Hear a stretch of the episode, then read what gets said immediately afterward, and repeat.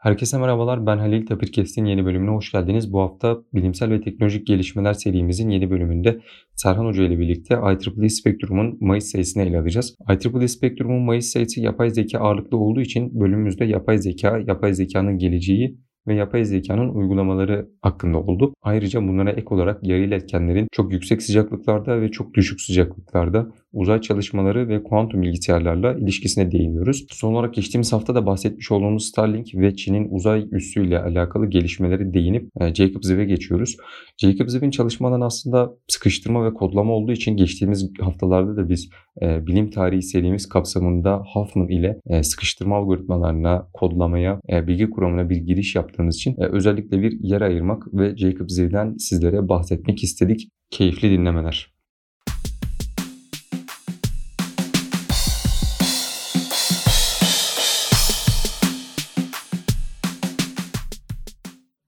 Serhan Hocam hoş geldiniz.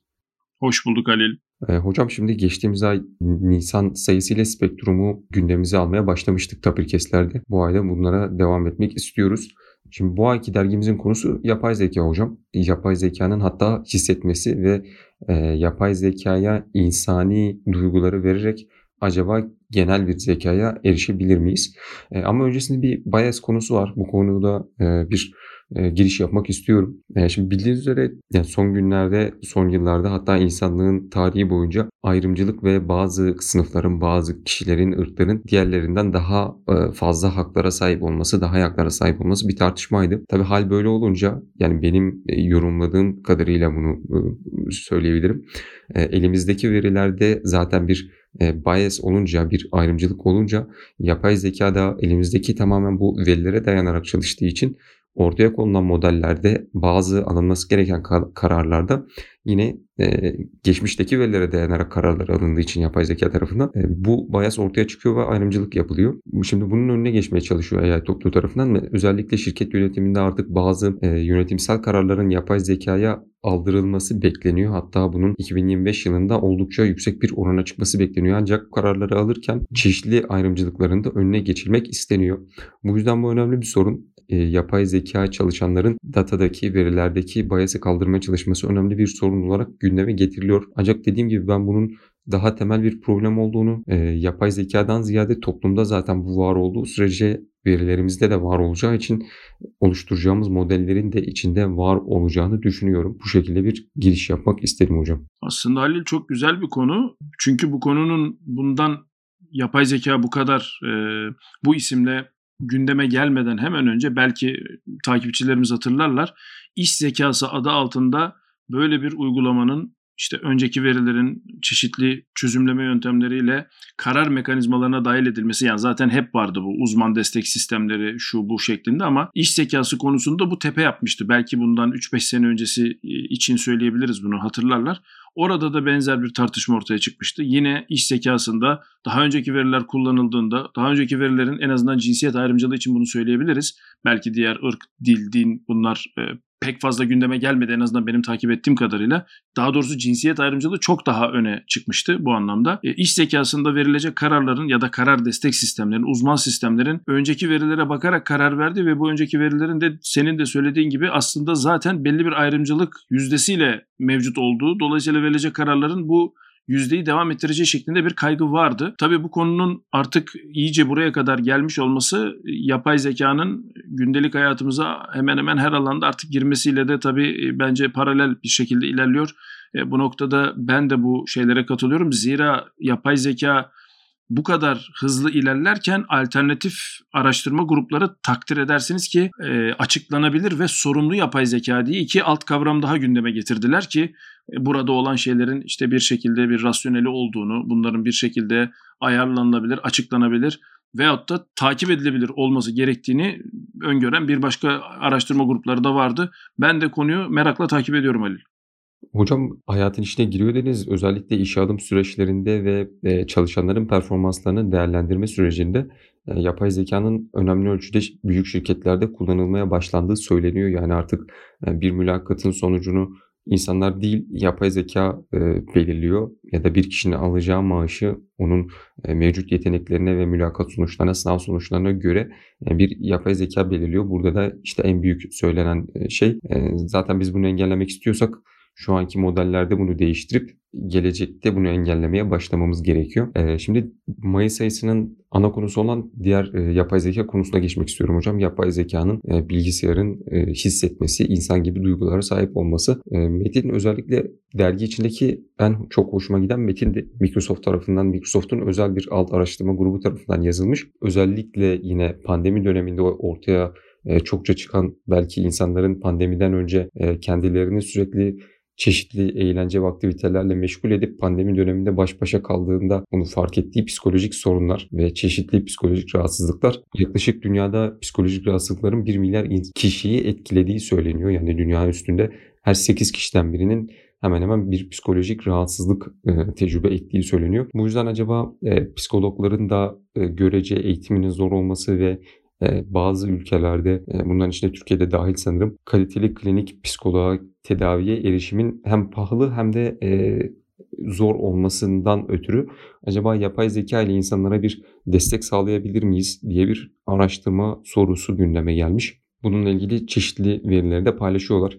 İnsanların makineye normal insanlardan, normal psikologdan daha fazla güvendiği ve ona daha fazla, daha iyi bir şekilde duygularını aktarabildiği şeklinde e, ben burada tam tersini düşünüyorum. E, hani bir e, makineye kesinlikle böyle şeyleri açıklayamayacağımı hani yani içimde öyle bir şey olmadığı için inanç yani anlamaz zaten gibi bir duygu olacağı için büyük ihtimalle benim için daha zor olacaktır. Mesela bu çalışmada büyük ihtimalle e, ben insana güvenirim diyen tarafta olurdum eğer bana sorulsaydı. Ayrıca bu tarz yapay zekanın insanların duygularını anlamaya başlaması ve insanların çeşitli hareketlerin neden yaptığını daha iyi yorumlayabilmesi sayesinde e, General Artificial Intelligence denilen insana yakın bir yapay zekanın yani sadece belirli görevlerde, belirli testlerde değil hemen hemen insan gibi öğrenebilen, bütün olayları yorumlayabilen ve kavramaya yeteneğine sahip bir yapay zekanın geliştirilebilmesine yardımcı olacağı söyleniyor. Şimdi bu konuda Halil aslında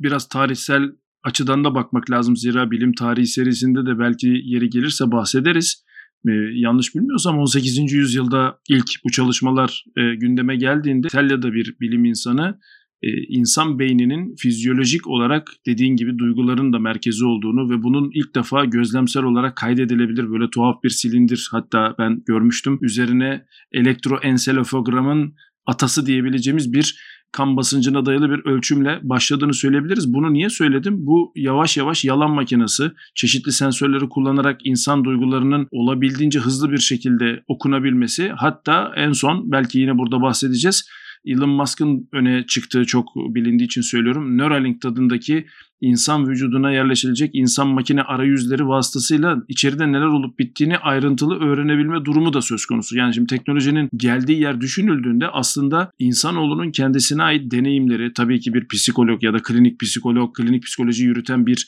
hekimin deneyimiyle, onun bakış açısıyla, onun içsel e, yönlendirmesiyle belki o seviyeye henüz ulaşamayabilir ama toplayabilecek verilerin çok boyutluluğu ve olabildiğince yüksek çözünürlükte olması insanın aklına haliyle bunun acaba çok daha iyisinin yapılabilip yapılamayacağını da getiriyor. E, dediğin gibi tabii ortada bir insan makine etkileşimi ve bunun şu andaki durumuyla belki bundan 80 sene sonra bu soruyu sormayacağız bile. E, psikolojik olarak buna hazır olmak yani bilgiyi aktardığın ortamın bir makine olduğunu bilerek bunu yapmakla karşıda bir insanın bunu e, dinliyor olması çok büyük fark yaratacaktır. Ancak az önce konuştuğumuz konuyla bağlantılı olarak yapay zeka o kadar ilerliyor ki sensör teknolojilerinin çok gelişmesiyle yani burada daha önce hiç açılmamış kapılar açıldığı için belki de insanlarla yarışın çok adil olmayacağını düşünmeye başladım ben Halil. E, çünkü e, makinenin meşhur bu Kasparov'un e, derin mavi bilgisayarla yaptığı e, karşılaşmada olduğu gibi yani bütün veri tabanının bilgisayarda olduğu ama Kasparov'un yalnızca kendisine ait bir veri tabanının olduğu düşünüldüğünde Kasparov'un kaybettiği bir durum vardı. Sonradan gerçi Kasparov yendi ama yani böyle bir durum var. Belki bu karşılaştırma adil olmayacak. E, hatta Elon Musk'ın da gene deneyimlediği gibi insan makineyi belki bir arada kullanmaya doğru, hibrit bir çözüme doğru gidilebilecek gibi duruyor. E, ama gerçekten psikoloji alanına da bu işin girmesi kaçınılmazdı. E, ben de bu konudaki gelişmeleri merakla takip ediyorum Ali.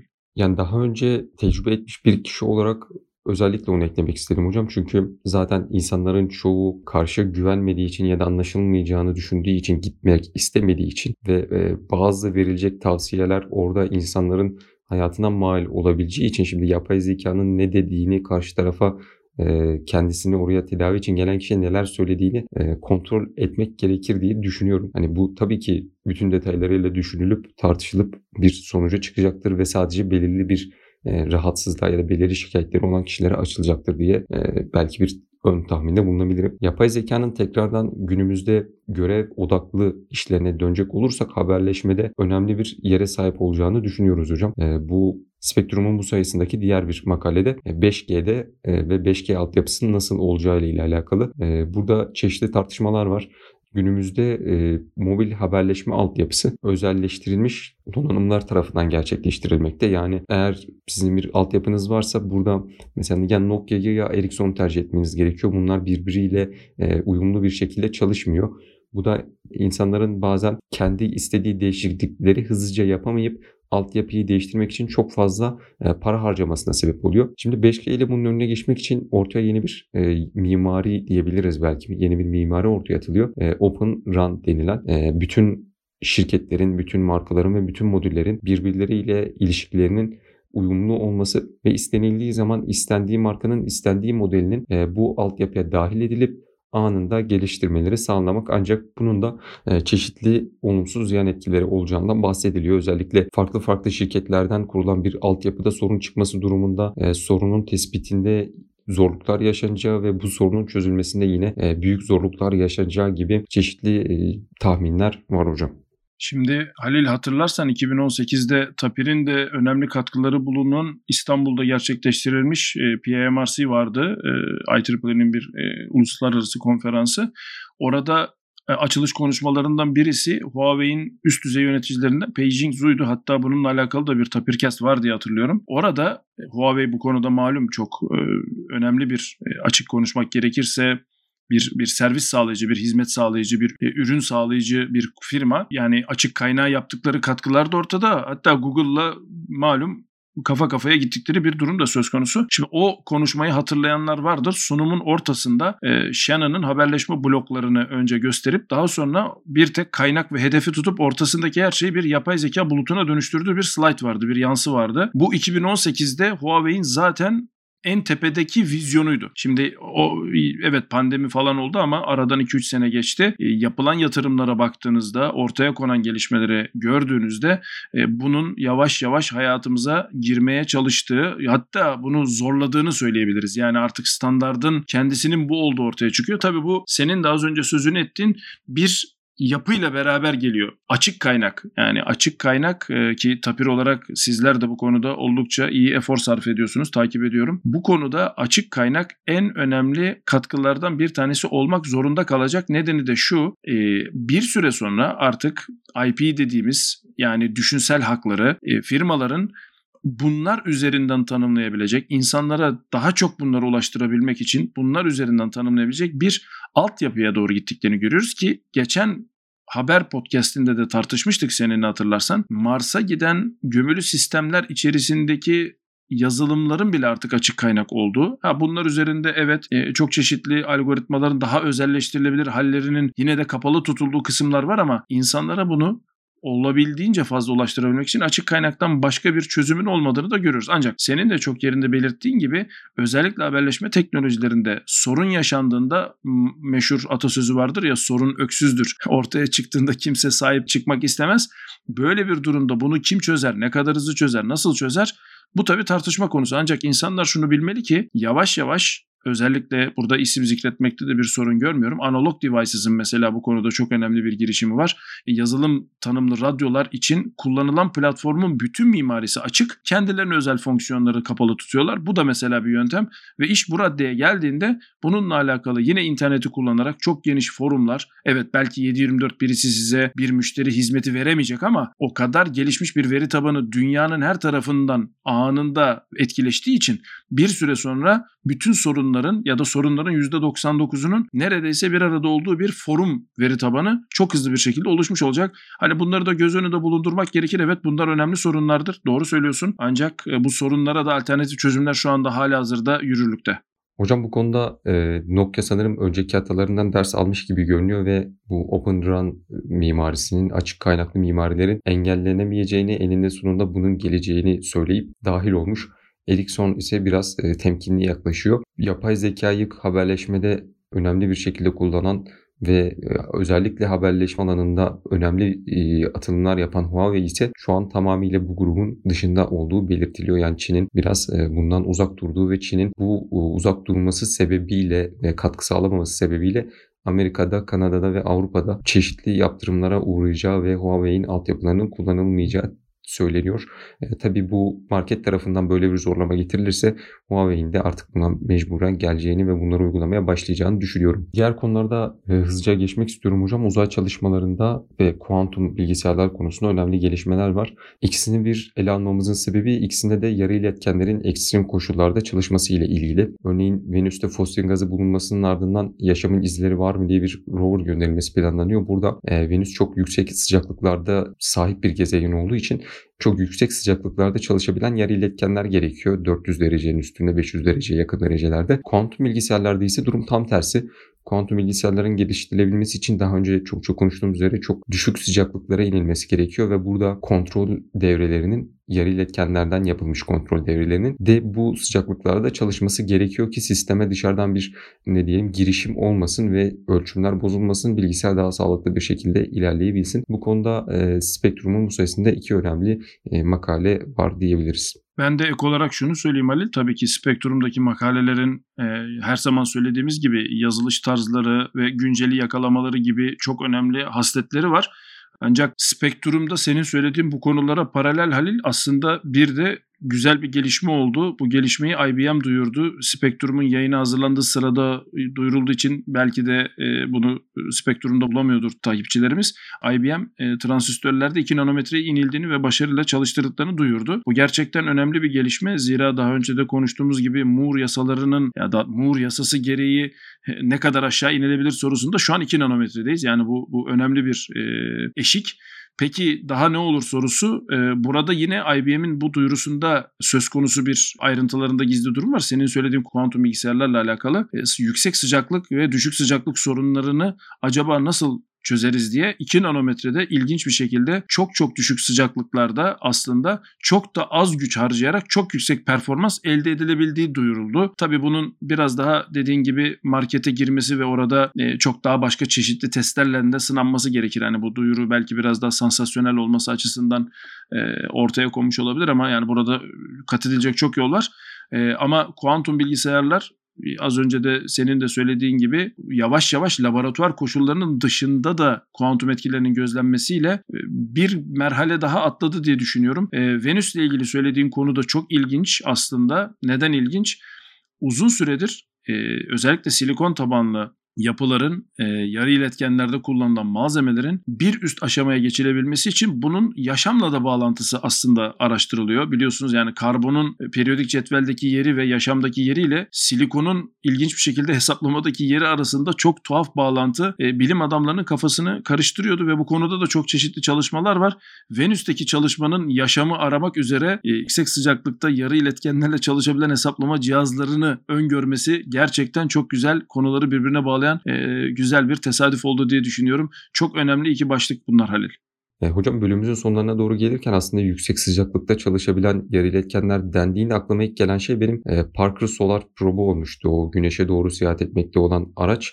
E, onun da inanılmaz yalıtım ve e, yüksek sıcaklığa dayanıklı malzemeleri var içinde. Ayrıca ilerleyen zamanlarda Parker Solar Probe'un da gelişme oldukça e, mutlaka değineceğimiz bir konu. Siz yine sizin söylediklerinize ek olarak iki güncel gelişme daha var. E, bildiğiniz üzere geçen hafta söylemiştik Elon Musk e, yörüngesini daha aşağı çekmek için onay aldı diye. Elon Musk'ın uyduları İstanbul üzerinden geçerken çeşitli e, tartışmalara sebep oldu. Çeşitli tartışmalar çıktı tabii olduğu gibi sosyal medyada görüntüler paylaşıldı. Uzaylılar olduğu söylendi. Bir süredir Elon Musk'ın ve bu diğer dünyanın yörüngesine gezen takım uyduların bu şekilde gözlemlendiğini çeşitli mecralarda görüyoruz. Zaten şey tartışmıştık. Bu uyduların gözlemlere yapacağı etkiden bahsetmiştik. Benim aklıma gelen ilk şey ise işte yazın bir yere kampa gittiğimizde ya da bir yerde işte köydeyken, dağdayken gökyüzüne baktığımızda artık yıldızlar yerine sadece takım uyduları mı görmek zorunda kalacağız diye bir e, serzenişti. E, bu tartışmalara ben de katılıyorum. E, bir de bunun üstünde şöyle bir tehlikemiz var. Çin'in yine geçen hafta bahsettiğimiz uzay istasyonunu götüren parçanın bir kısmı e, hızla dünyaya başıboş bir şekilde yaklaşmakta ve nereye düşeceği bilinmiyor. 41. paralelde bir yere muhtemelen e, düşmesi bekleniyormuş. Bunu takip eden de özel siteler var. İstanbul'da buralara yakın olduğu için bir tehlike arz ediyor mu diye tartışmalar sürüyor. Ee, sen söyleyince aklıma şu geldi Halil. Zamanında Ali Hoca ile Saros Körfezi'nin oradaki bir ulusal parka gidip orada böyle bir çadırlı sistem yapıp söylediğin gibi bir gözlem yapma şansımız olmuştu. Hatta o gece çok ilginç bir şekilde gecenin ilerleyen saatlerinde tabii e, ışık kirliliği olmadığı için e, ISS'in olduğunu daha sonradan yaptığımız araştırmalarda görmüştük. Yani çok ilginç bir durum. Şimdi bizim tabii e, insanlarımız bu konuda çekindiler. Hatta bildiğim kadarıyla Sanayi Bakanlığı da açıklama yaptı. Korkulacak bir şey olmadığını, bunun bu şekilde olduğunu. Tabii ilginç bir konu. Çünkü artık uydular söylediğin üzere başıboş dolaşan şeylerden ziyade e, size internet hatta belki Elon Musk'ın gelecekle alakalı projelerinden belki dolaşılmayan yerler elektrik dağıtmayı, enerji dağıtmayı e, planlıyorlar. Ben bununla alakalı çok ilginç bir ayrıntıdan bahsetmek istiyorum. Ay ile alakalı aslında bu söyleyeceğim. E, astronotlar Ay'a gittiklerinde bu Ay programları açıklandığında çok ilginç bir şekilde mikrometeor diye bir problemle karşılaşacakları önceden bilindiği için belki yüz bin değil ama binlerce on binlerce kilometre hızla çarpan mikro parçacıkların e, mikro parçacıklara dayanabilen mekanizmalar olduğu e, olması gerektiği astronot kıyafetlerinin söylendi. Şimdi bu konu neden önemli? Çin'in parçasının diyelim yeryüzüne düştüğü hız ile uzaya çıktığınızda e, inşallah bizim de Milli Uzay Programı'nda başarılı olursak bizim orada az önce senin sözünü ettiğin malzeme biliminin ne kadar önemli olduğunu bir kere daha görüyoruz. Yani uzay denilince karşınıza çok başka bir şey çıkıyor. Çok başka bir olaylar silsilesi çıkıyor. Ya bu konuda gerçekten çok ciddi yatırım yapmamız gerektiğine inanıyorum. Bu vesileyle bunu da söylemiş olmak istedim Ali. Teşekkürler hocam. Benim de dikkatimi çeken diğer bir konu önceki podcast'te konuştuğumuz neredeyse hemen hemen her şeyin ilerleyen günlerde gündeme gelip bütün dünyada e, bir e, infial yaratması diyelim. O özellikle Çin'i övmüştük hani adamlar yapmış kendi başına falan diye maalesef böyle bir olayla karşılaştılar. Senin bu konuda e, sicilin daha da kabarık pandemiyi herkesten önce Tapirkest'te dile getirdiğin için o konuda biraz temkinli davranalım. Tapirkest'in gelecek yorumları diye belki bir başlık açabilirsin. Olabilir hocam ya da Tapirkest'in değindiği kişilerin değindiği konuların e, sonunun iyi bitmemesi gibi bir belki gözlem de yapabiliriz. Şimdi bölümümüzün sonlarına gelirken hocam bilim tarihi bölümlerimiz de var. E, sizin e, katılımlarınızla, katkılarınızla bir bilim tarihi serisi gerçekleştirmeye çalışıyoruz. Burada geçtiğimiz haftalarda değindiğimiz bir kodlama bölümü vardı bilgi kurumuna giriş kapsamında. Bu sene IEEE Onur Madalyası, IEEE Medal of Honor Jacob Ziv'e verildi. Jacob Ziv'de Lempel Ziv olarak bilinen önemli bir kodlama algoritmasının, sıkıştırma algoritmasının geliştiricisi olarak biliniyor. E, bu konuda Jacob Ziv'in hayatı ile ilgili bir e, makalede mevcut IEEE'nin Mayıs sayısı içinde. E, Jacob Ziv'in bu kadar e, nasıl diyelim heyecanlı bir hayatı olduğunu ben daha önce bilmiyordum. Jacob Ziv'i tanımadığım için. E, kendisi İsrail Rus asıllı bir İsrail vatandaşı olduğu için ve e, Orta Doğu'da yaşayan diğer insanlar gibi buradaki kaosu ve karmaşayı tecrübe ettiği için biraz e, renkli bir yaşamı olmuş. Kendisi şu anda oldukça yaşlanmış durumda ancak 89 yaşında son makalesini, son e, journalı, transaction'ı yayınladığı söyleniyor. Burada da konusu şuymuş aslında pandemiden önce e, DNA'ların internet üstünde aktarılması gerekirse, çeşitli varyasyonları çok hızlı bir şekilde takip etmemiz gerekirse bu kadar büyük bir datanın en hızlı şekilde nasıl iletilebileceği üstüne bir çalışma gerçekleştirmiş. Sanırım Ziv'de Tapir gibi geleceği tahmin eden insanlardan e, birisi olarak öyle çıkıyor. Bu benim ilgimi çekmişti. Ancak makalede bu ayrıntıdan özellikle bahsedilmiyor. Yani bugünlerde belki Covid varyasyonları çok gündemde olduğu için aklımıza gelmiş olabilir. Ziv tabii ki özellikle bilgi kuramında son dönemde sıkıştırma denilince dediğin gibi Lemper'le beraber Lemper-Ziv algoritması olarak bildiğimiz algoritmanın e, mucitlerinden e, gerçekten e, aslında Huffman'a benzer taraflarıyla malum onun içerisinde de güncellenen bazı kütüphaneler söz konusu. E, çok önemli bir çalışma. Lemper-Ziv e, aktif olarak haberleşme kuramında bir sürü protokolde e, hatta bazen görüntü işlemede çok sıkça başvurulan çok önemli bir sıkıştırma algoritması. Yani tabii şey güzel bunu bir şekilde IEEE'nin acknowledge etmesi, IEEE'nin bunu bir şekilde tanıması ve gündeme alması gerçekten çok önemli. Ancak bence asıl söylenmesi gereken yaşı ne kadar ileri bile olsa hatta Goodenough için söylediğimiz Nobel ödüllü e, malum Goodenough için söylediğimiz 89 yaşında bile olsa hala bilime aktif katkı sağlaması herhalde bunlar arasında en çok öne çıkan belki de madalyayı hak eden kısmı bence o. E, bu gerçekten çok önemli bir şey. Bu motivasyon, bu bilinç, bu istek, bu arzu, bu iştiyak inşallah bizlerde de olur. Onların takipçisi olarak bizler de inşallah bu benzer şekilde e, çalışmalara katkılarda bulunabiliriz Halil. E, Umarım hocam e, burada diğer bir ayrıntıda Ziv'in maalesef glukomadan ötürü görüşünün büyük bir kısmını kaybettiği bu yüzden çalışmalarını başka kişilerin, öğrencilerinin ya da çalışma arkadaşlarının tamamlayıp bu yayını yaptıydı. Kendisine e, şifalar diliyoruz. Hocam bölümümüzün sonlarına doğru gelirken diğer başlıklara da hızlıca bir değinmek istiyorum. Ee, özellikle elektrikli araçlar ki önceki sayıda da teknolojik araçlar vardı. Oradaki teknolojik araçların bir kısmı buradaki elektrikli araçlar konusu içinde de geçiyor. Ee, önemli bir konu e, smart grid yani e, enerjinin üretilen elektriğin daha verimli bir şekilde dağıtılması ve kullanılması ve yerel elektrik üretiminin gerçekleştirilmesi ki Avrupa'da pek çok ülkede bunun yapıldığını biliyorum. Müstakil yerleşim yerine sahip e, alanlarda binaların çatılarına yerleştirilen e, güneş enerjilerinin fazla olduğu zaman enerjiyi merkeze gönderip az olduğu zaman kendisini kullanması gibi yöntemler e, geliştirilmiş durumda kullanılmaya devam ediyor. E, ayrıca yine siber güvenlik ve internet regülasyonları hakkında çeşitli haberler var. E, bunlarda dikkatimizi çeken ancak zamanı sığdırmak için değinmediğimiz konular arasında. Tabii podcastlerimiz eskisi gibi 1 saat 2 saat yapsak bunlar üstüne biz çok daha uzun konuşabilirdik. Ancak zamanı optimum tutmak adına dediğimiz gibi burada bitirmek istiyorum. Katıldığınız için teşekkür ederim hocam. Ben teşekkür ederim Halil. Herkese iyi haftalar diliyoruz. Görüşmek üzere.